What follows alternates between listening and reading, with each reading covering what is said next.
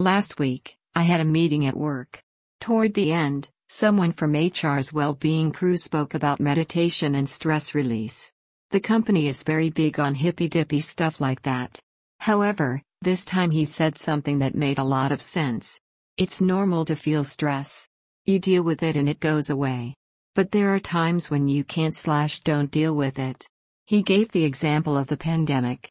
Some people got very stressed and had no way to deal with things because their normal outlets, going to the gym, meeting friends for coffee, etc., weren't available. The usual stress release pattern became stress stress. Too much of that can cause burnout. Aha. For a while, I felt burnt out.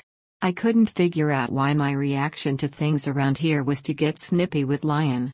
He needs help. The bed needs to be changed. When is the last time I did laundry? He's hungry. The dog needs a bath. Arg. I'm not dealing with stress well. Of course, realizing what the problem is and solving it are two different things. All I have to do is learn how to meditate. Cool. Another thing on my plate.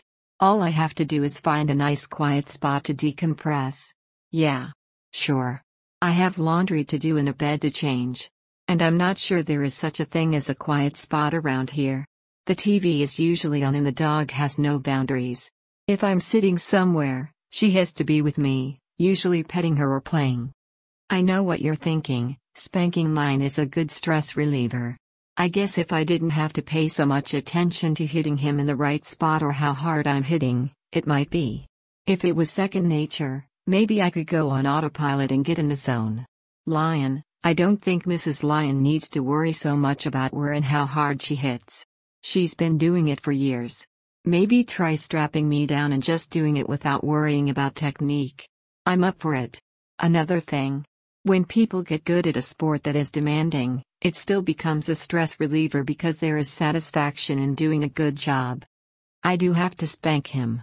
Not to take out my frustrations, but because I said I do it more often. It might help him in the orgasm department. He has an appointment with a urologist tomorrow. Maybe she can shed some light on what's going on with my weenie.